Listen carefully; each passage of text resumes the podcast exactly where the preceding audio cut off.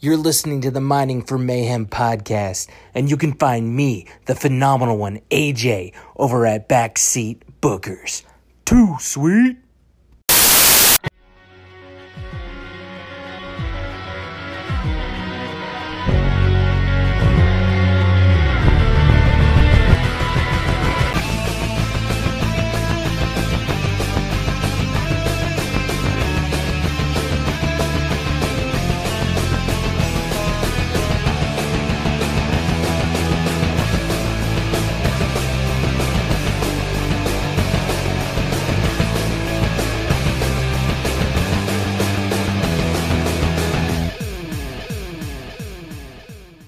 Ladies and gentlemen, welcome back. This is Mayhem. I'm BJ. This is a midweek recording. It's not our usual time. It's not our usual release. This is a special episode just for you guys. And today, for me this morning, for my guest, it's this afternoon. It's just hit 5 p.m. New York time or 5 p.m. Eastern time. Today I've got a very special guest who I am so excited to talk to, and I'm so excited that he accepted the invitation. Ladies and gentlemen, please welcome the interviewer of the stars, Mr. Chris Van Vliet. Chris, how are you, buddy? I'm doing great, BJ. Thank you so much for having me on. I'm so excited to be doing this. It's just like, and it's as a lot of the pod like independent podcasters that do listen to the show know, and obviously all the other fans that listen. You were actually the reason I started podcasting. No way. Wow, really? So I've always wanted to do something like this. It was about five years ago. I thought oh, I'd love to get up on YouTube, and I never got the courage to do it. And it was an interview last year because I followed you on um, Twitter, so I knew when your interviews went up live on YouTube. Right. And there was a tweet you posted out saying thanks for having me on as a guest. The boys from Australia, Kevin and Josh from Wrestling Reverb, and it was that course, particular yeah. interview. I thought, hold on, Josh is an independent um, podcaster.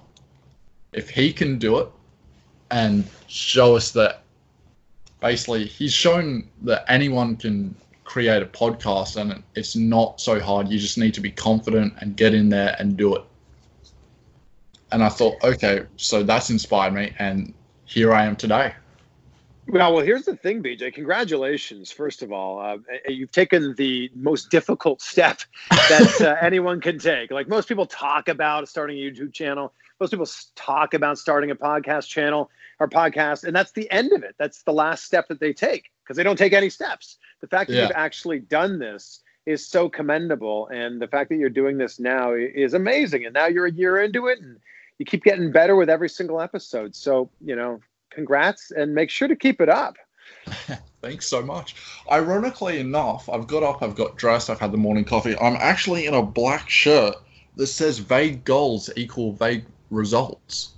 Wow, I um I have a similar shirt like that, if you could believe it.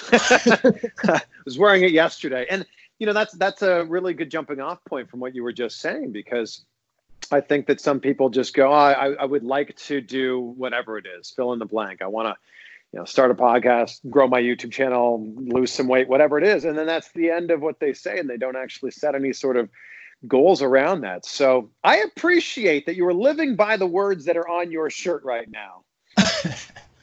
I've had a great man to inspire me. well, thank you very much. Um, that's exactly what you've been doing. You've not just me, me, but for so many people that want to do this, you are leading the way. You've truly interviewed the stars of the stars. Like you've interviewed John Cena, you've interviewed um, The Rock. From what I learned from your YouTube video, my mom's favorite person in the world. You've interviewed Denzel Washington. yeah, um, and thank you for saying that. Thank you for saying that. I, you know, I've led the way for other people, and that was never my intention. But you know, my goal was always uh, I wanted to have a job that I didn't dislike, and uh, that started when I was uh, in high school looking for a major in university, and then when I was in university, I was like, well, I want to have a job that I don't hate at the end of the day, and you know that led me into broadcasting, which I had loved since I was a kid, and now broadcasting's obviously evolved. You know, when I was in university, it was basically just TV and radio. That was really your only options. And now it's evolved into podcasts and YouTube and Twitch and Instagram and everything else. And now we all have a voice. And uh, it's just a matter of whether it's up to you, you know, if you want to use that voice or not. Yeah. So when you were in um, university, was it were you one of those ones that studied really really hard every day and when you weren't in classes you were hitting the books or were you one of the ones that would have a bit no. of a party and drink a couple of nights? Yeah, I'm definitely not the first one. I mean, I enjoyed my time in university and I got good grades. I, I graduated with honors. I had a communication studies degree, Bachelor of Arts, but uh, I enjoyed all the extracurricular stuff, meaning like, you know, I lived in a house with four of my best friends. Uh, I lived one street away from our favorite bar um, you know, and the drinking age in Canada is 19. And, you know, when you're a freshman in university, you're also 19. So I think you can do the math there and, you know, kind of figure out how things go. Oh, wow. I didn't actually know that. It's 19. That's actually really different. Well, what is it in Australia? It's 18. Oh, okay. So 18 Australia, 19 in Canada, 21 in the United yeah. States. So, um, yeah, so it's like you know that it just kind of plans out. I don't know, maybe it just works out that you turn 19, you enter university, and then the rest is up to you. And the the biggest thing that you have to decide to do is do I want to go to that early morning class tomorrow, or do I want to stay up tonight with my friends and drink beer? And um, usually that's the decision that works. Yeah, it's exactly it. And one thing I've learned as well is a lot of people when they come to Australia is like for the especially for the Americans because they're not allowed to drink at 18 when they come to australia suddenly they're allowed to drink and if they're down here even just for a fortnight it's okay let's drink as much alcohol as i can in two weeks and some of them go home with alcohol poisoning or had their stomach pumped. and i mean oh, yes, oh yeah drink obviously drink responsibly yeah, look at that. We're putting out a great message for anyone who might not be of a drinking age right now. But yeah, no, I think that. Um, look, I learned a lot in university about uh, about just how to be a a person, how to be an adult. You know, you come from high school where a lot of decisions are made for you. You know, teachers are making decisions for you, your parents are making decisions for you, and then you get to university. Well, at least the one that I went to, and I lived away from home, and you know, you're the one who has to decide do I pay this bill? When do I pay this bill by? Do I wake up for that class tomorrow? If I do, what time am I setting my alarm for? And it's just a great like life lesson that I think that, you know, is really like carried through to the other aspects of my life. Ah. So what sent you into the world of media? Like what made you go to university and go, I want to do um, media? Well, I like I've I've been passionate about broadcasting since I was like four years old. And my parents probably still have the cassette tapes of me pretending to be a broadcaster that I recorded on my Fisher Price tape recorder. Um, yeah, just just emulating the radio broadcast that I heard as a kid. And when I was in high school, we had a class called Communication Studies where we went out every week and we recorded these TV segments. And we did all the different roles cameraman, and audio guy, and editor, and there was obviously a host or someone in front of the camera. And I just always found myself in front of the camera and I felt myself found myself very comfortable in front of the camera. And it got to a point that when we wrote these different scripts to do a different scene or a different segment every single week, people just assume, oh, Chris, you'll be the host of this one, or oh, you'll be the reporter on this one. And I loved it so much. And, um, and then when it came time to pick a university major, I was like, well, I liked communication studies in high school. I'll probably like communication studies in college. And obviously, in college, it's a lot more reading and learning theories and not as hands on as it was in high school. But I still learned so much from there. And it just made me love radio and TV even more. And kind of all came to a head in my senior year. I, I woke up one day in my final year of university and it just hit me that like there was no longer going to be am i deciding to go to class or not? There's no longer are, where are we going to have you know drinks with my friends tonight or not? It's i'm waking up tomorrow and i'm going to work and i'm going to do that for the next 40 or 50 years of my life five days a week. And i just decided at that point that i wanted to really pursue something that i enjoyed and i loved broadcasting. So the next day i reached out to every radio station in town every tv station in town and basically said hey, here's who I am. I'm studying this. I'm passionate about this. Uh, do you have any room for me to be a volunteer at your TV or radio station? And one radio station got back to me and said, Yeah, you can be on our street team. You can hand out stickers at our next event. And then this TV station was actually a community run station. They said, Come on in uh, as many days a week as you like, and you can work in the studio. And I'm like, This is incredible. All, I had to do was ask. And then this other radio station said, look, you know, we don't take on volunteers. It's against our insurance policy, but how would you like a job? And I'm like, oh my gosh. So that's kind of how it happened. I, I, spent my final year in university working at two different radio stations and a TV station and just padding my resume and getting as much real world experience that I could get so that when I graduated, I'd be ready to dive in and get myself, hopefully, get myself a job in the quote unquote real world. That is that is so cool. I mean, and yeah, as you said, it's basically set you up for everything you did, and you've obviously gone down to Florida, and you've done the interviews all down there, and that set you up for some huge interviews, which has brought you to where you are today. Well, and I think that the moral of this story, BJ, is if there's something out there that you want, whether it's a a job, uh, a house, maybe a you know a, a, boyfriend or girlfriend, whatever it happens to be, there's a way to get to that.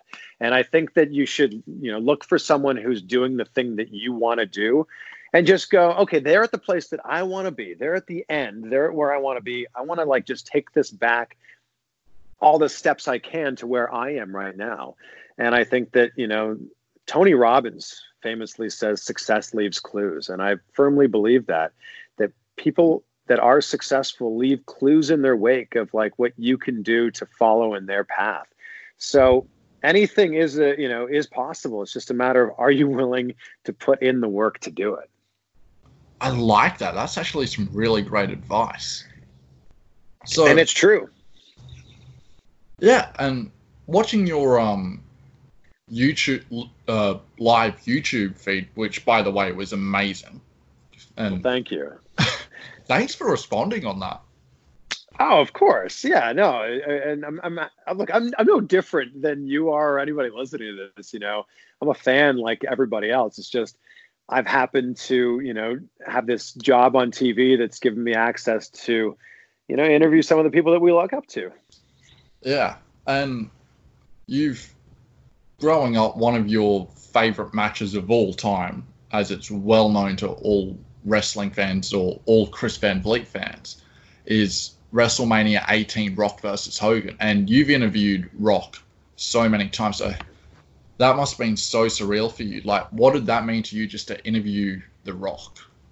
Uh, it, it, it meant the most to me. It, he was at the top of my list for the longest time because, you know, when I was in high school, I was walking around giving people the people's eyebrow and yelling, "It doesn't matter!" at them. Like The Rock was, he was my idol growing up, and I actually dressed up as him for Halloween one year. So to go to WrestleMania 18, 2002, I was an 18 year old kid, and to sit there in the most, to borrow a phrase from The Rock, the most electrifying crowd there, to be part of that, to realize that history was being made as we stood there because we certainly were not sitting there. And then 10 years later, to be able to shake the rock's hand, you know, have a have an interview with him and then tell him, you know, how important that match was to me. That was surreal. That's a, you know, it's a great word that you use to describe it. And then a few years later, I interviewed Hogan, and same thing.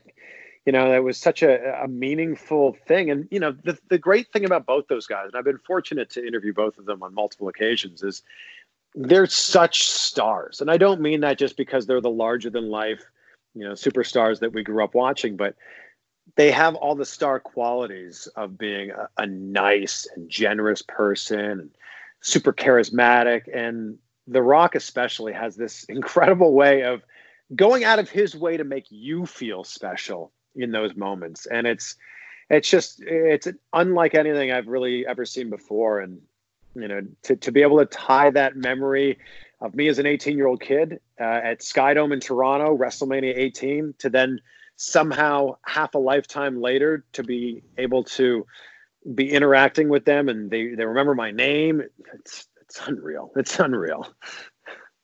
And it's it's like it's not even oh there's chris the wrestling guy. it's oh there's chris my mate.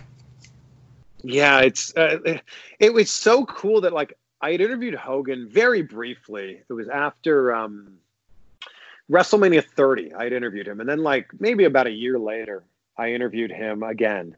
And I said, "Oh yeah, this is actually the second interview we've done." He's like, "Oh yeah, I remember uh, WrestleMania 30, right? The morning after uh, after the show." I'm like, what? How, what? How do you how do you remember this? It was so crazy that you know, Hogan was able to remember all that. And every time I see Rock, he, you know, hey Chris, how are you? I'm like, wow, if I could go back in a time machine and tell the young version of me, that'd be it would blow his mind. So one of the interviews you've done recently is with Shawn Spears and Tyler Breeze, and I'm sure you know where I'm going with this. So right. tomorrow, or about this time tomorrow, I'll be on the road traveling to one of the towns near me to go see an independent wrestling show. I've already set up some interviews. I've talked to the owners, and I've actually asked them if I can get in the ring and take a chop what advice? Okay, are you are you sure you want to do this? I've been tossing up if I want to call it the Chris Van Vliet challenge or the Woo challenge. I would call it the Woo challenge because uh, I think that uh, there's certainly more people that know uh, Ric Flair for that than they know me for that. In terms yeah. of advice for you, um, first of all, realize what you're setting yourself up for here. Um, just understand that it's it doesn't tickle. It certainly hurts. You will have handprints on your chest for. I mean, I had them on my chest for six days, but I also took 20 chops. So you'll yeah. have how many chops are you going to take? Uh, at the moment, it's I'm planning on one because I am a lot smaller. All right. Well, well, hopefully don't cave your chest in. I'm just I'm, joking. You'll be fine. Yeah, well, I was going to say I'm probably like 150 to 180 pounds. That's a pretty big range. Um, look, it's, it's 10, just just 10 kilograms, I think. Okay. Well, make sure you breathe out as it's happening. Um, and also, if you're going to do this right, you got to take your shirt off because if you do it with your shirt on, I mean, it might just hurt a little bit, but you got to get that real skin to skin for it to really be the true effect of getting a knife edge chop. Nice. one of like everyone has their wrestling slogans. One of them I came up with, I think six years ago now, is "Embrace the pain." Pain Ooh. is friend and not the enemy. Well, it, you know, I, I, trained for you know I trained for a little while while I was still in uh, university, and I, I would have yes, some stuff does hurt. Bumping certainly hurts. Running the ropes stings quite a bit, but I would say if it's done correctly, there shouldn't be much pain. It should yeah. just kind of just feel like a, you know, just like a thud. So look, I hope you tag me in this video. I want to see this, and I, I, wish you the best of luck, BJ, because it's it, it is quite the journey you're about to embark on. it's yeah, my coworkers have said the same thing. So, um, in that live YouTube feed, You've said you've been to Australia before. How long ago was that? So I was in Australia in 2005. It was right after I graduated from university, and my girlfriend at the time was going to teachers college there. Actually, it was the start of 2006. She was going to teachers college there. So I was on the Gold Coast. Uh, flew into, I guess that would have been Brisbane. Is that right? It's Queensland, my home state. there you go. So uh, I was I in. Uh, I was staying in the city of Southport. Oh, Southport. I think I know where that is. I've stayed in know. Gold Coast once. It's about an it's about approximately one to two hours from Brisbane, Oh, okay. depending right, on well, traffic. Well, that's where I was, and I can't wait to get back there. I mean, it's been far too long. I was in New Zealand last year. I know that's close, but I know that's also not even close to the same. Um, but yeah, beautiful. it is. Uh, but So, but I got to get back to Australia, and hopefully soon. It's just, it's just so far from here. All right, so the most southern state on the eastern side, Victoria. How do you Yep. pronounce the capital? Is it Melbourne or Melbourne? Oh, so uh, I get. I mean, people here would call it Melbourne, but I know that it's Melbourne, right? Yeah, so we go Melbourne, but a lot of people from the states go Melbourne. Yes, like Melbourne. Yeah. Bourne supremacy. Yeah, Melbourne. Yeah, yeah. That's. But look, uh, I don't. I don't know if Americans are saying anything correctly. So, and uh, and I, I say that with love because I'm not from America, but I've been living here for ten years. But yeah, I'm sure there's lots of things that uh, that are said incorrectly here. Yeah. So you've just moved to Los Angeles from Florida. What brought this change on? Well, the the move was supposed to happen this week. I, I actually was supposed to be arriving in LA today. I was actually going to drive about a four day drive across the country, um, but the move has been put on pause with everything that's going on in the world and all this hysteria and the self quarantine and everything else going on around COVID nineteen. So once things get kind of more settled and once stuff starts opening back up again, that's when I will embark on the journey. I'm, and I am hopeful that it's sooner rather than later. But to answer your question, uh, I can kind of work from anywhere. You know, I, I put a lot of my eggs in the YouTube basket right now with YouTube and my podcast, and I've also been doing some acting and some freelance hosting and also some some speaking. And I can really be based anywhere as long as I'm close to an airport. And I found that a lot of the work that I was doing kept bringing me back to Los Angeles. A lot of my friends there. It's obviously the mecca of entertainment. So I've spent a ton of time there over the last 10 years.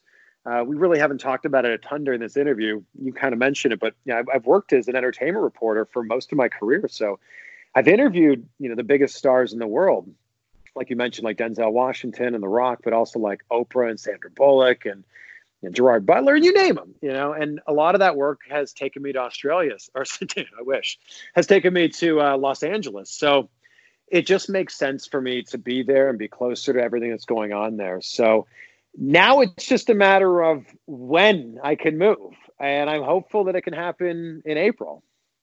Ah, so you would have done like the red carpet awards for the Grammys and the Emmys. Yeah, absolutely. I've I've been so fortunate to be able to say that I've covered the Oscars five times and the Grammys four times. Um, I covered American Idol. Yeah, it, it, uh, all kinds of world premieres for different movies. You know, it's it's been uh, it's been a really fun journey. It sounds amazing, and they might have to get you back down to Australia one year to cover the Logies, which is our um, annual TV awards, and they'll do like Oh. the greatest TV host and the um, best of years soap drama or whatever it might be.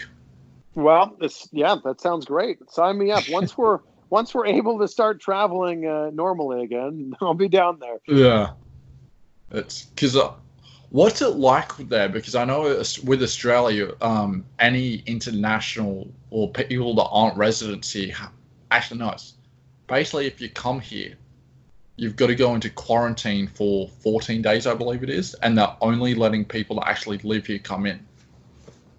Well, so I think they actually just closed the border today. But up until now, it's basically been the restaurants, bars, gyms are closed. You can only get food for in drive through or carry out uh, and delivery. And like essential places like grocery stores and pharmacies are the only thing open. That's till March 31st. I'm so hopeful and I'm such a positive person that I want to put this out into the world and speak it into existence that I'm hoping March 31st is when things can start to have a little bit of normalness back. So let's uh, let's put that out into the world together and and hope that you know that happens. Well, That's exactly it. And I mean, it's from a lot of the stuff I read, and it's the same with the wrestling. You sort of just ignore the dirt sheets. I mean, I read something where to get a full on cure to eradicate the virus, we're looking at maybe a year. But hopefully it's a lot sooner than that because it's it's affecting the world in such a negative way. But the positive sides of it is yes, we may be getting a crowdless WrestleMania. We may be getting a crowdless Raw but we're still getting a Raw and a WrestleMania and an AEW, and the fact that we're getting in general is just amazing. Yeah, I couldn't agree more, BJ, and I love that. You know, wrestling is forever. Wrestling doesn't stop. Uh, you know, there's no off season for wrestling, and I appreciate. Right, and I appreciate that WWE and AEW are continuing on with the weekly programming. Sure, it doesn't look like what we're used to seeing, and obviously there's no crowd to feed off of but I appreciate that they're saying, hey, look, we know that things in the world are a little different than they usually are, but we're going to give you an escape on Monday night, on Wednesday night, and on Friday night, where you can watch this program live and there's some sort of escape from the craziness that's going on right now.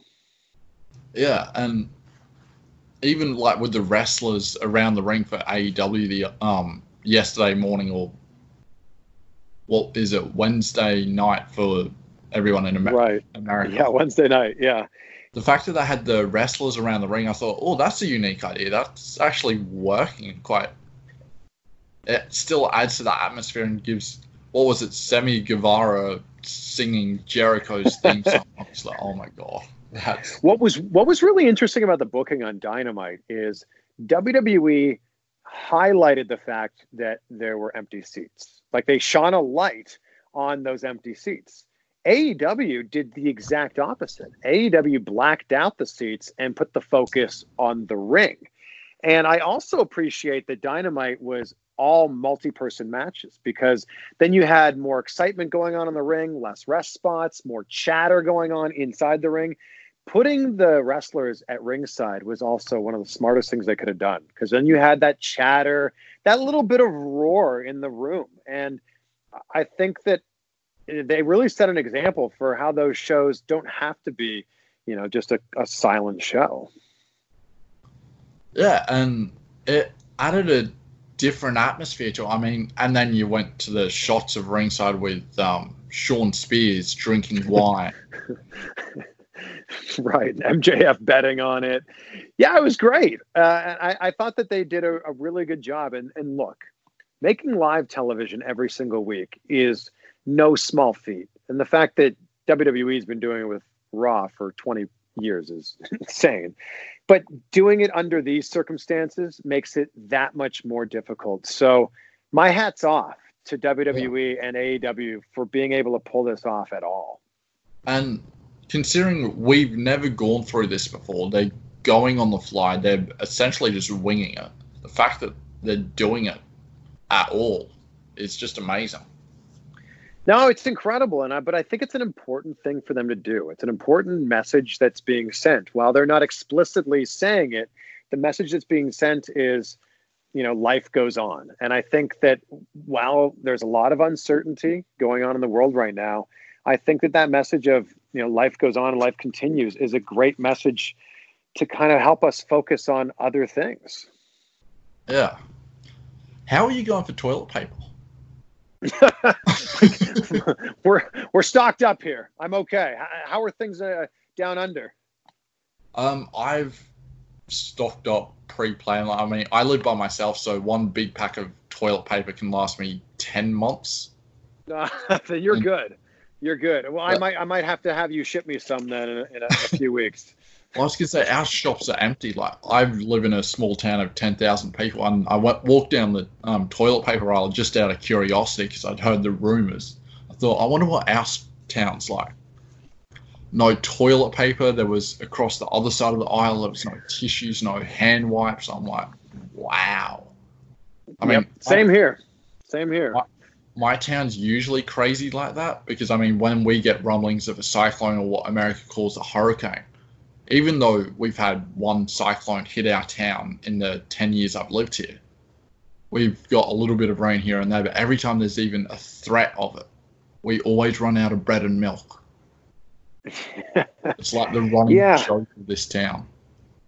I, uh, I, I'm look. I lived in Florida for five years, where we have hurricanes frequently, and yeah, I, I'm with you. I completely understand, uh, and this feels kind of like that on a different scale. You know, Yeah, where everyone's stocking up on all kinds of different things. But I don't know. This has also been a really interesting time to kind of just look within and you know think about what's important. You know, the craziness and the busyness of the world isn't really there right now, and I think that, that that's also been an interesting thing. I, I hope it doesn't last much longer, though.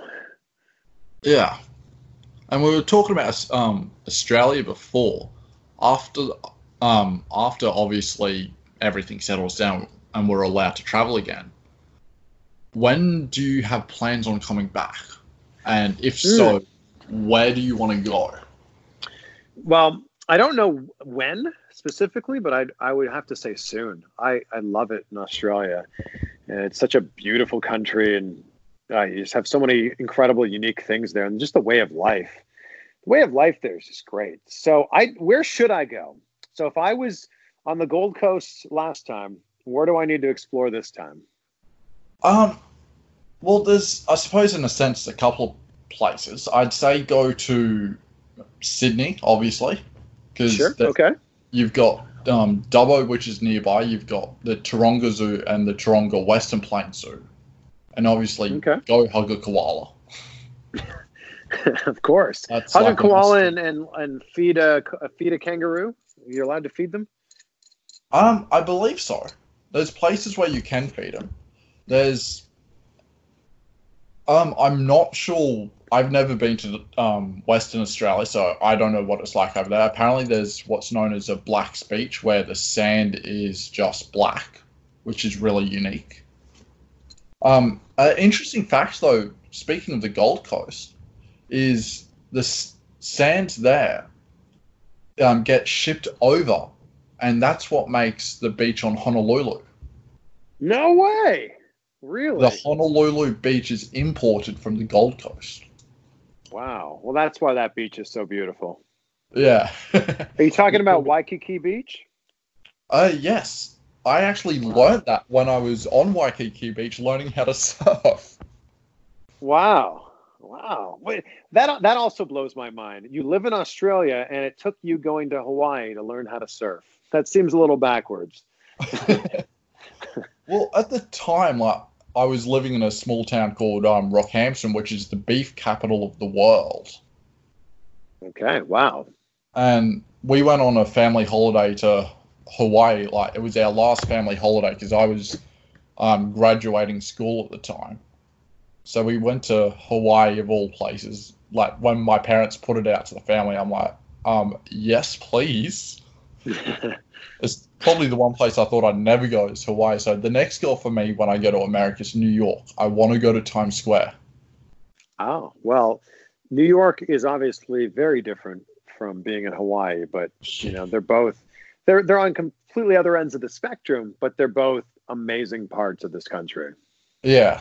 Like I've done Hawaii for my second American holiday. The first one when I was like 10 was when the Sydney Olympics were on. Um, we went to Los Angeles, San Francisco, Grand Canyon, Las Vegas. We stayed at um, the Hilton Hotel, I think it was, and Mandalay Bay. Oh wow. Yeah. That's quite the uh, that's quite the West Coast road trip right there. Wow. Yeah, it was a road trip. Um, that we went to a theme park called Knott's Berry Farm. Yes, of course. That's just outside of Los Angeles. Yeah. Um, growing up in Canada, what was it like for you? Weather-wise, was it snowy all the time? It's pretty cold. So I grew up just outside of Toronto, and yeah, I'd say that anytime between November and April, it could snow. Um, you know, it snows the most, obviously, December, January, February, and then into March. So yes, cold, but in the summer, it's incredible, beautiful weather. And I lived close to Lake Ontario, one of the Great Lakes, and it the lake is so big that it almost has this like ocean like feel. Uh, it's obviously not like the ocean, but it has like an ocean like feel to it. The other cool thing about Toronto is you're you're it's a huge city. It's one of the largest cities in North America. It's like Mexico City, New York City, LA, and then Toronto. So the fourth largest city in North America. You're also really close to like an hour away from the American border, and it just it's just a great place and a melting pot of all kinds of different cultures and great food. I love it, and most of my family and friends are still back in Canada. That's quite nice. Um, and as a like, for instance, a teenager, were you a gamer, or what did you do as a t- kid or a teenager to do in your free time? Well, aside from being the champion of a backyard wrestling federation, um, I was really big at the time. So, yeah, I was in a backyard wrestling league with my friends for a couple of years. So that was part of it. And yeah, I was playing video games. Um, I guess I was mostly like, I loved Sega Genesis growing up. Like Sega Genesis and Nintendo were my thing. So um, I'm 36. So we're, we're going, you know, way back here in like late 80s, early 90s with, were the games I was really playing, like Super Mario 3 and Blades of Steel, ice hockey. You know, and Super Nintendo is like I loved Ken Griffey Jr. baseball and Mario Kart. That was the type of stuff I loved. But I was also and am also super passionate about bass fishing. And I've I've been bass fishing my whole life, fishing in bass tournaments. And you might have seen this with the wrestling, but when I get into something, like I dive into it. Like I get like on an obsessive level about it. And that's how I am about bass fishing in the same way that I am about pro wrestling. You've got your own um, bass fishing company, don't you? I, I do, yeah. It's called Woo Tungsten. We sell tungsten fishing weights. And if anyone listening right now is a bass fisherman, you know exactly what a weight is. But it's like if you're fishing with a bait made out of uh, plastic, it kind of floats. So this sinks it down to the bottom. And it's been really cool to be able to mix my passion with business, both in wrestling and with fishing. So, what's the difference between, I suppose, regular fishing and bass fishing? Well, in bass fishing, you're targeting bass. It's freshwater. Um, do you have do you have largemouth and smallmouth bass in Australia? Uh, I believe so. I we think have, you might. You know, there's actually a pro bass fisherman. There's a professional bass fisherman from Australia. His name is Carl Jocumsen and he has moved he's moved to the United States to you know pursue his professional fishing career. So the difference is basically you're just fishing with different types of baits and fishing in areas where more bass live. So that's I'd say those are the main differences and it's just the most exciting type of fishing. So next time you're in America, you need to do some bass fishing. it's yeah, definitely. I'll I'll even look it up to see if it's in Australia because I've definitely gone fly fishing before. Okay. Okay. Experience. Oh, we ended sure, up yeah. going, we we ended up going fly fishing and ended up catching some tuna and we went up way north of the country to the point that everything got shipped in there and they weren't getting their shipments. So the restaurant of the hotel we were staying at had no food. Oh, um, oh, okay. So we went out fishing, caught some tuna, and they actually cooked it up for us. Oh, cool!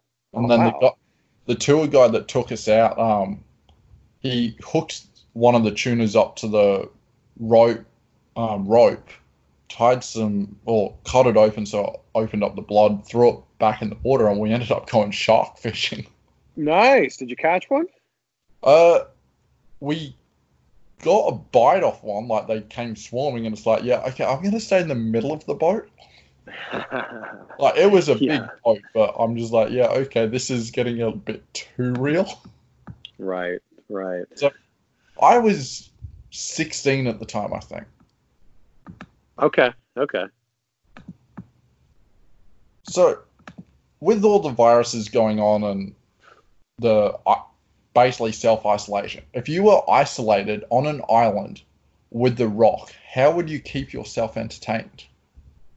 Oh my gosh. Uh, how could you not be entertained with The Rock? How long are we on this island for? It actually it doesn't matter how long we're on this island for.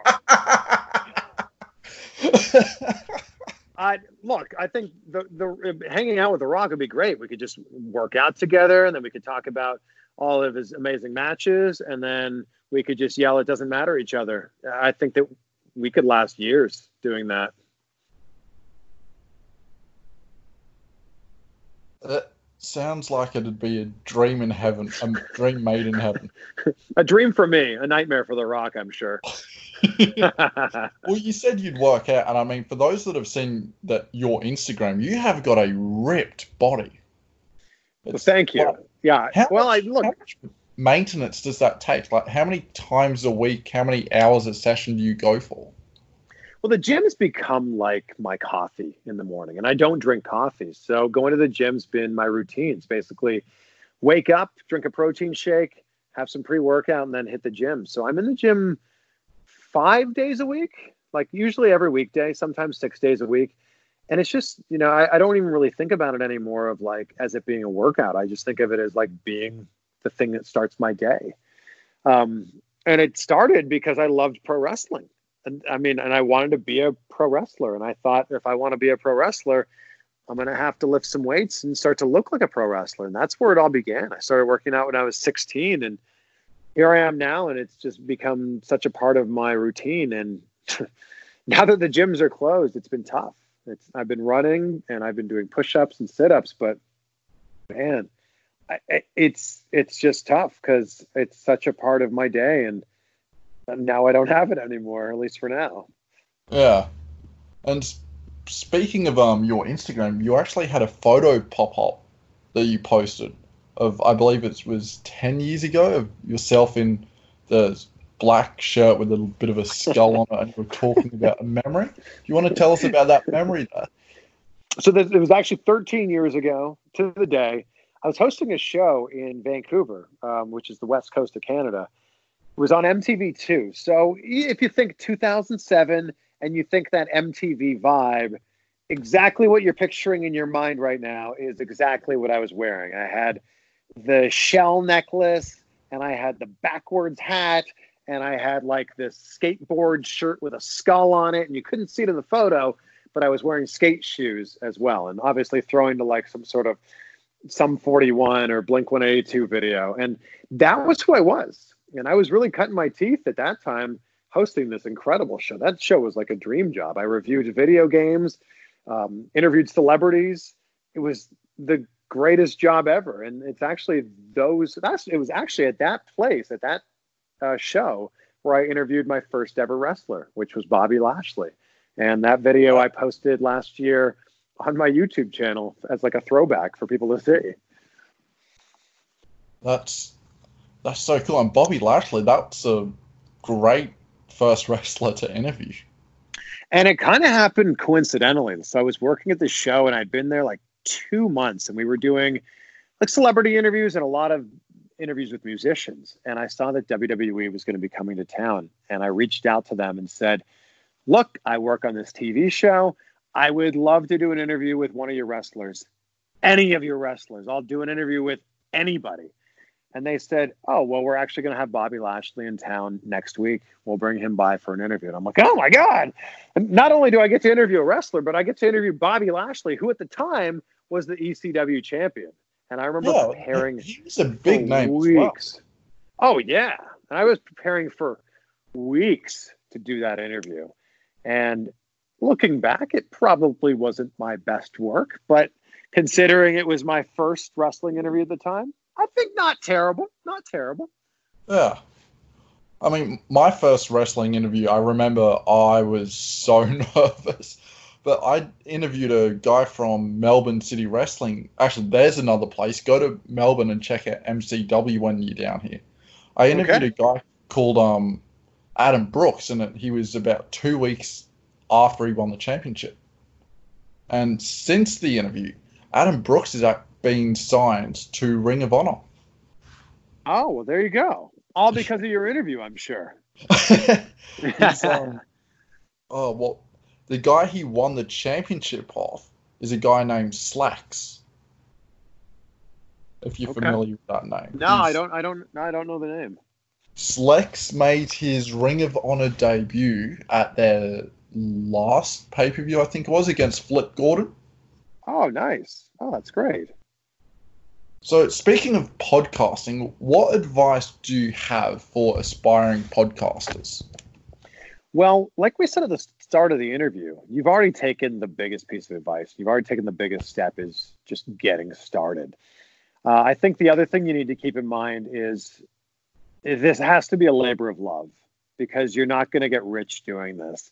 And you also need to realize that the audience growth is like pretty small at first. And I think that I don't know the exact statistic, but something like 80% of podcasts give up after one episode and something like 85% give up after five. So congrats to you for bucking the trend and, you know, not being one of those statistics. But I think a lot of people go, oh man, it's so fun. Me and my friends will just sit around and talk and we'll make it a podcast. It'll be great, which it is. It's fun. But then when you realize that like seven people downloaded that episode and four of those downloads were from your mom, you might go, oh, wow, this isn't for me. So I think that you just got to stay the course. And I think another thing that's important to realize is find your lane. Find the thing that you do better than anybody else, or find the angle that you have that nobody else is doing, which is going to set you apart from everybody else. And, you know, there's a lot of people, if we're going to speak specifically about wrestling podcasts, that do a lot of the same thing. And that's why, you know, there's only so much of an, an audience for something like that. The audience can yeah. only be spread so thin. So I'd say find your lane, find what you're great at, and then just dive in and don't worry about the audience for the first hundred episodes or something. Yeah, and I think I'm just hit thirty or just past thirty. That's great. You're and doing it. Like you said, it's a um, slow ride when it comes to viewers. And at the end of the day, specifically for me, it's not about the viewership. Like, if one person listens, I'm happy. So long as I'm not doing the podcast for me personally, but I'm doing it because you see a lot of negativity on Twitter, and there's a lot of people taking the piss out of others or attacking people for others. You've got people that are venting on Twitter because they might be having a bad day. And if I can take someone that's upset or having a bad day and put a smile on their face, make them laugh, change their day for the better. That's what I want to do. Yeah, I love that, BJ. And especially in the wrestling world, there's so much negativity. You know, the next mm. morning after Raw, it's all about all the things that people hated the night before.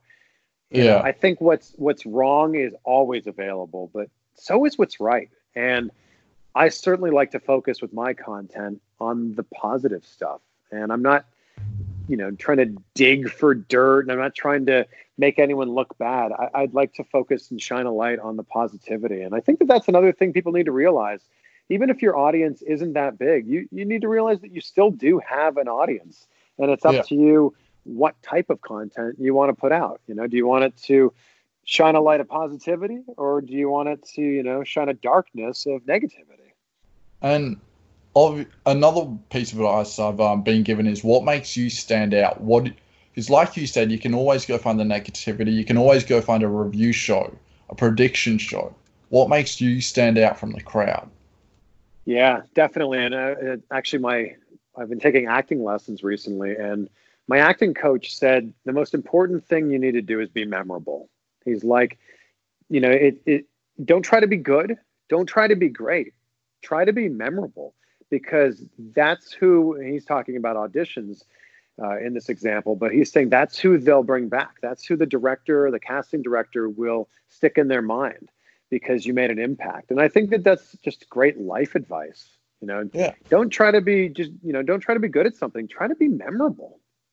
And I mean, one of the um, podcasts you've actually done that's actually quite memorable that stands out is you weren't actually doing the interview. It's um, Dolph Ziggler was doing the interview, and your guest on the show at the time that he interviewed on your behalf was a guy called Chris Van Vliet. yeah. You ch- basically yeah. changed it up and swapped roles. So I'm like, that's so cool.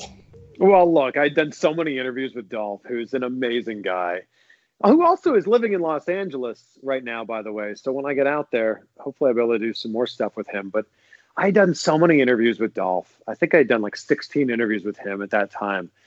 And I said, look, I think people want to do like a Q&A with me, but I don't want it to just be me. So what if you were the one asking the questions? And he said, yeah, sure, let's do it. So look, Dolph is so talented at literally everything. Uh, you know, obviously wrestling he's very good at, but he's so good at everything. So you give Dolph Ziggler a mic and a camera, and it's going to be nothing but entertainment. And I was certainly aware of that. Have you done stand up comedy before? Or even been to one of Dolph's shows? I have not. So I was supposed to go to Dolph's show last January, right after the Royal Rumble. We were in Phoenix and he had a show right after the Royal Rumble. And he's like, Oh, yeah, I'll put your name on the guest list.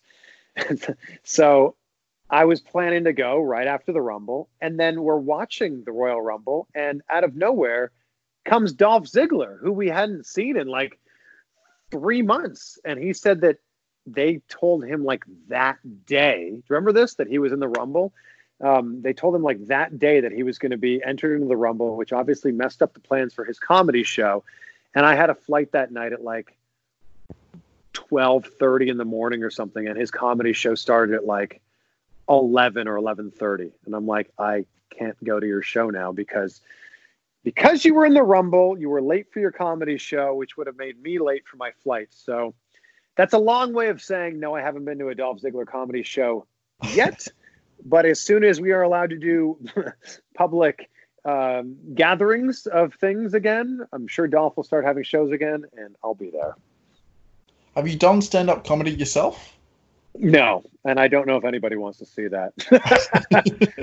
the only person that would be laughing is me at myself. that's but that's, you know, that's I that's not so to say that I couldn't do it. yourself.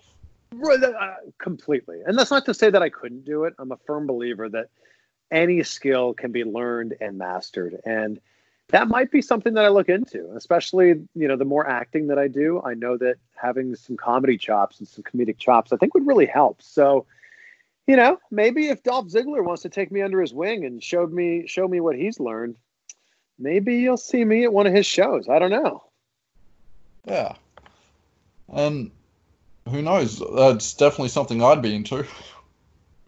I don't know. Like Dolph Ziggler keeps doing these shows, DZ and Friends, where he'll do comedy with like random people. I think like like Drake Maverick and EC3, like just random friends will come up on stage and do five minutes of comedy. I'm like, you know what? Maybe I could be one of those friends at one of those shows. So maybe we'll see.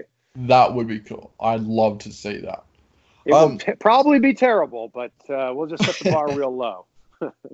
So you were saying that you've um obviously trained to be a wrestler and done the in ring work. Can you to this day keep up? Yes, yes, I can. And I like to think that I'm still fairly athletic. I don't you know. I'm 36. I'm turning 37 in May, and I don't think there's anything that I can't do now that I you know could do when I was 18 or 20 or whatever. So yes, I can keep up. And if I ever have a wrestling match, I'm sure that's something you might see in that match. What is the trick to a good kip up? Because I sure as hell can't, and I've tried. Well, I think you got to you got to you know practice. I think it's the biggest thing, but it's this weird. I don't know. Like I think you should ask someone who's like really good at it, like I don't know, Sammy Guevara or someone. But like it's this weird like you're propelling your legs and your arms at the same time, and then it's just momentum from there. Then you just got to get your balance on your feet, but you got to really give it. Like you really got to kick with your feet, and then just let that momentum take you so you land on the soles of your feet. I, I think you got this in you, BJ. I think you can do this. I'm definitely not trying to be an aspiring wrestler, but I thought, well, I'd love to learn some basic moves so I can understand what they go through in the ring. Well, I think that next time you are at a wrestling show uh, and you're doing some interviews, I'd say just get in the ring. You're going to take some chops. Yeah, Um, but I'd say, about 24 hours from now. okay, well, this is happening. Um, I would say have someone show you a, a bump. And it's, you know, we see them all the time in matches and they seem so easy. But when you get in there and you've never done one before, number one, it's it's hard to do correctly the first time. Number two, it's also hard to do without it being somewhat painful. But I would say that if you're in there, just have them show you some really simple bumps. Just Yeah. and that'll give you such an appreciation for you know what those guys do. Like if you're taking a simple bump, you're falling, you know, a foot or two. You know, from you're going to be in like a squatted position and you're going to fall onto your back. It'll give you such an appreciation of knowing what that small, you know, short fall feels like, and then think of like when a guy takes like a back body drop or when a, when when they do uh, superplex or something like that. You'll just you'll that feeling that you had from the little bump you did, it's that magnified times, you know, 10 or 20. I've I've been to the gym and they've got like boxing ring down there, so I've run the ropes there just for the fun of it. Obviously, I've got some okay. Because after watching the flatbacks video that you did, I'm like, okay, so obviously I was doing it wrong. But I've I know I've climbed to the top rope, and okay. I, I look down. I'm like, yeah, nope. so I, I basically jumped down. I'm like, and it's not that high up, but once you get up there, it's like, yeah, no pass. Oh yeah, yeah. Especially if you're not used to it, and like, who am I to speak? But you know, when you climb up there, yeah, it's uh, it's a lot higher than you think. Oh yeah, it's sort of that almost subconscious fear kicks in, and reality sort of alters in a sense.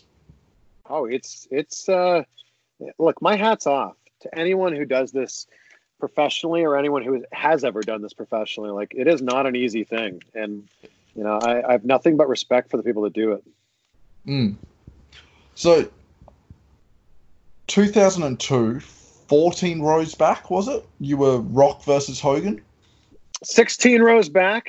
Yeah, Rock versus oh, Hogan. I just I just posted the ticket stub, and it's crazy to see that it costs like a hundred. I think it was 126 dollars to sit in the 16th row. I think now that's like at least 500. Mm. So, what was the crowd atmosphere like for that match? Oh my god, it was insane. And the thing I don't think a lot of people remember is that was the third last match because after that was uh, there was a women's match, and then after that was the main event, Jericho and Triple H. The crowd was so electric on their feet the entire time. I get goosebumps just talking about it. It's crazy. And obviously Hogan was a heel at the time. But as soon as he got in the ring, as soon as the you know the entrances were done, the crowd was like 95% for Hogan. And it's not that people were booing The Rock, it's just that Hogan was so over. And Hogan obviously had had a you know, had so many amazing matches, and here we were seeing him. He had had I think, yeah, he wrestled in that same building, WrestleMania six, you know, twelve years before. So to have Hogan back in there, like the crowd was so pro Hogan, and the crowd was just like ten out of ten on their feet the whole time from start to finish. And uh, I don't think that that atmosphere has ever been topped and will ever be topped again. I think the only one I'd maybe say came close to it was Money in the Bank, Cena versus Punk. Yeah, in a kind of a different way. Like there was just so much hatred for John Cena in that one. Mm. And obviously, you know, a lot of love for uh, Punk because of everything that was going on at the time. But yeah, yeah, and he I was just, also the hometown hero. Yes, the fact that that was in Chicago. Yeah, no, you're right. That was a good one, but man, I, no, nothing's going to be like that Rock Hogan crowd. That was just insane, and the fact that I was there for it, it it's just so so special to me. What was um, the aftermath like? Like after you, um, the event ended, you left the building and you're on your way home or to the pub or wherever it was. What was the streets like? The atmosphere afterwards? It was just electric. And I've been to nine WrestleManias. That was my first WrestleMania that I, I had ever attended. And it was funny. I remember standing outside the building, and my buddies and I had spent our $126 on these tickets. We'd spent $10 on the train to ride in from our hometown into Toronto, which was like a 30 minute train ride. And I remember us being like, man, $126. We're in, we're in university. That's a lot of money. Do we want to just sell our ticket? I bet you we could get like, I bet we could get like 200 bucks for this and like that would go a lot further. And my, uh, I think I remember saying to my friend, I was like, you know what? Let's just do it. We got to do this thing. Like let, let's just, it's WrestleMania. Let's let's make this thing happen. And I'm so glad that we did. And then afterwards, it was just this buzz in in the city as a whole, but certainly around that building. because we knew we had just witnessed something so special. Mm. It, was it like that sort of surreal feeling like, did I seriously just witness this amazing piece of history? That was definitely what happened after the Rock Hogan match. Like, it was unbelievable. That yeah, and that's why the crowd was so quiet for the matches after that. Like the crowd had no energy in them, kind of like after the Undertaker, you know, after his loss at WrestleMania 30. Like the crowd just has the energy sucked out of them. Well, that was uh, quite an interesting thing that you brought up. though. just shock and disbelief. Like everyone, in a sense, I think I thought he was going to retire undefeated, or it was coming to an end. But I yeah. don't. And every year he went into that match. Like for me personally, I don't know if it was the same for you. I thought it was coming to an end, and I thought tri- um, Shawn Michaels was going to end it. I thought Triple H was going to end it. I thought CM Punk was going to end it. Going into yeah. that match, that was the one time I thought, no, Lesnar won't end it. Yep. I thought the exact same. Well, look, I think they, I think we got to, you know, 15 and 0, and then we got to 17, 18, 19, 20 and 0. And I think it's like, oh, well, I mean, I think that he's not going to lose. If he was going to lose, it would have happened before. But it's yeah. so interesting. It's so interesting that it was Undertaker's decision to lose, and it was his decision that he wanted to lose to Brock Lesnar specifically. And yeah, I mean, that, you're right. Shock is a great way of, of mm. describing that. Especially the iconic photo of that guy with his jaw just dropped in that white shirt. yeah, yeah, that, I mean, and that was all of us. That was mm. everybody, whether you were there oh, or not. Well, that's the first WrestleMania I've ever watched live, and I bought that on pay per view for about forty nine ninety nine. Because at the time, even though it was the first WrestleMania on the network, the network hadn't been released in Australia. And I remember just casually sitting there because when I'm by myself, I just watch anything and I don't react to it. Like in my head, I'm enjoying it, but I just sit there like a couch potato. But the right. moment that three count happened, I sat up in absolute shock. Like, what on earth? you and me both. Yeah, that was ever. Yeah, yeah, and I don't mm. think we'll ever see something like that ever again. And yeah, it's like, like you said, I thought he wasn't gonna beat the streak, but obviously for a different reason. Is I didn't think the streak was gonna end to a part timer. I thought, okay, Undertaker's going to put someone over.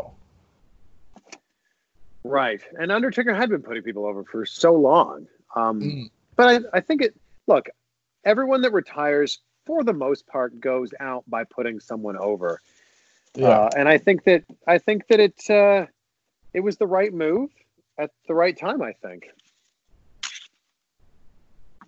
And you've also said um, coming up um, on that YouTube interview, I keep going back to that because that's essentially where this um, conversation came to be was that YouTube interview. That's what started sure. it all for this.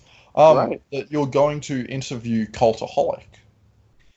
So they're actually going to interview me. I'm going to be on their show. Uh, we're taping it on Monday. I'm going to be on Desert Island Graps on Monday. So I'm really looking forward to that. Those guys are doing such amazing work. And they're people in the YouTube world that I look up to, and they're putting out far more content than I ever could. So to be able to share a conversation with them is something I'm really looking forward to.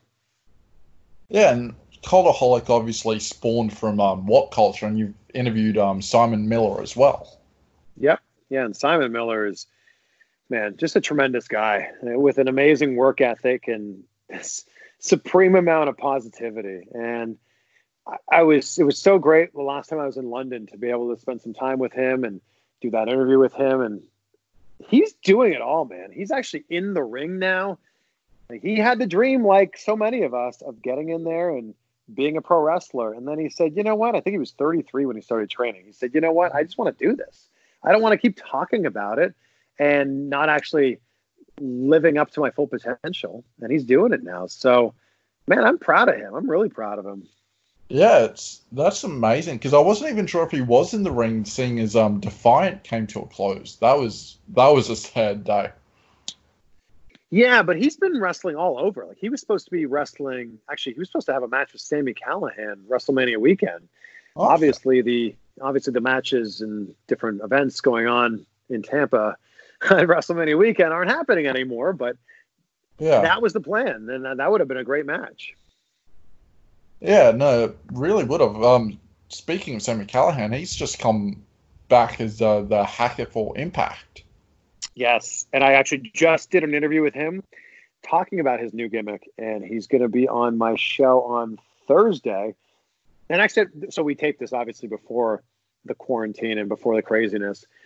Um, so I can't really do interviews in person right now, which is the way that I love to do interviews. So next Yeah. week, every single day next week, I haven't announced this yet, but every single day next week, I'm going to be doing an interview with somebody live on my YouTube channel, and we're going to be asking the questions that people drop into the chat on YouTube. So I'm actually really pumped to see how this goes. Yeah, I did say something about that actually. I think. Well, I said like I said, I, I, I said we're, we're going to do this, but I haven't announced the guests yet. And I've lined up six guests. So next week, Mm. Monday through Saturday, I have a different superstar, wrestler, diva, whatever you want to call well, uh, I know what I'm doing when. I get home from work each night. Because So I'll get home like live. 11, I'll get home like 11, p- 11 p.m. Like you started your interview at the YouTube video. What time did it start? Eastern. that that was 12 Eastern. So I I don't know what time that is for you. It's probably like three in the The- morning, right? Uh, give me two seconds. I've got the little app in front of me that I use to convert time. So if I set New York's time to uh, midday, was it? Yeah, it was noon. Yeah. Right. So we'll convert this right back to midday. So it would have been 2 a.m. in the morning for wow, and you were still awake. Well, I, I hate to do this to you, but all my interviews next week are starting at one o'clock New York time, so it's going to be three in the morning. um, But- I usually don't sleep till 4 a.m. okay, well then we'll see you in there. The reason I did this is a lot of the people I'm doing the interviews with live on the West Coast, so Yeah. if I did if I did 12 noon, that'd be like 9 a.m. their time. So this is at least 10 a.m. their time. One one my time, five UK time, and then I'm sorry for you guys in Australia, New Zealand. It's a little little early in the morning for you guys. Yeah, well, if it's 3 a.m. for us, or for me, Victoria's on daylight savings because Queensland doesn't have it. So they'll be Okay. 4 a.m. And I think New Zealand's 6 a.m. well, we're you know it will it will continue to live on my YouTube channel forever. So if you're not there live, you just you won't be able to ask the questions, but I'm sure sure there'll still be some great questions being asked. But look, Yeah. we've had a, we've had to we've had to pivot. You know, I love to do my interviews live, and I think that there's a certain magic that you get by, by being able to look at that person in the eye and shake their hand. Although I know we're not shaking hands right now in the world, but you know we've had to pivot, and I think that this is a way to go. Hey, you know, wrestling doesn't stop; these interviews don't stop, and we've got a chance to have the fans who have been the best part about these interviews be involved in them. So I'm really excited about it. Yeah. And I'm sure if you were ever back on the Gold Coast, I will, because my parents live in Brisbane. So I'm in Brisbane a couple of times a year. So I'm sure if you're ever back on the Gold Coast, I will come down to Brisbane. I'll catch a train down to the coast and I will come shake your hand myself. Sounds great. Well, I will let you know when I'm in Australia. I can't wait. Um, I am so grateful you're able to make the time. I really do appreciate it. Um, Oh, can hey, you tell? I'm, I'm really grateful to you. Thank you. Thank you. Can you tell everyone where they can find you on social media? It's just my name, Chris Van Vliet, V A N V L I E T. And if you are listening to this, chances are you might be a YouTube subscriber already. So thank you for that. And BJ, thank you for the time. Thank you for waking up early and doing this with me. And also, I think this just goes to show you shot your shot. You said, Yeah. Hey, I'd love to have you on the show sometime. And the absolute worst thing I could have said was, No, sorry, man, I don't have the time or I'm not able to do that. That's the absolute worst thing. Instead, we got we got the best thing. We were able to hang out for the last hour. So, thank you for shooting your shot. Thank Yeah. you for setting that example for other people out there and letting them know that you know it it doesn't hurt to ask. Yeah, exactly. And it's if you never ask, the answer's always no. That's right. Man, I love that. It's so true. If you don't ask, the answer is always no. And yeah, and as Chris said, if you obviously heard of him, you're obviously subscribed to him on YouTube. And if you're not, what on earth are you doing? Like seriously, you are missing some great interviews. So if you're following him on Twitter, go subscribe to him on YouTube. Go check out his Instagram. It's quite an interesting Instagram as well. So go follow him on Instagram. Well, thank you for the plugs. I appreciate that, and I'll let you, I'll let you know when I'm back in Australia, and I hope it's soon. Yeah, absolutely. Um, guys, this has been Mining for Mayhem. I'm your host, BJ. This is Chris Van Vliet. Thanks, Chris, for joining us. Guys, everyone, we will see you all next Monday when we go back to our regular scheduled recordings. See you, everyone. Bye.